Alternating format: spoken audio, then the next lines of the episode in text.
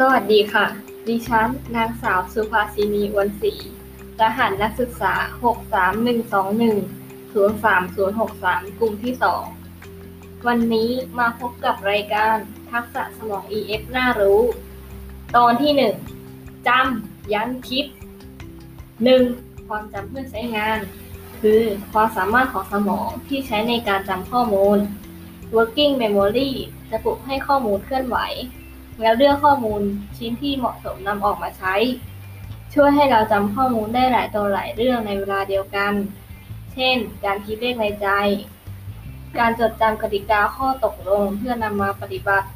การลำดับขั้นตอนในการเก็บของให้เข้าที่ อันที่สองการยันคิดไต่ตอง คือความสามารถที่เราใช้ในการควบคุมกลันกรองความคิด และแรงอยากต่างๆ จนเราสามารถต้านหรือยับยั้ง หรือนิสัยความเคยชินต่างๆ แล้วหยุดคิดก่อนที่จะทำจัดลำดับความสำคัญกำกับการกระทำซึ่งเป็นความสามารถที่ช่วยให้เราระวังวาจา พูดในสิ่งที่ควรพูด สามารถควบคุมตนเองได้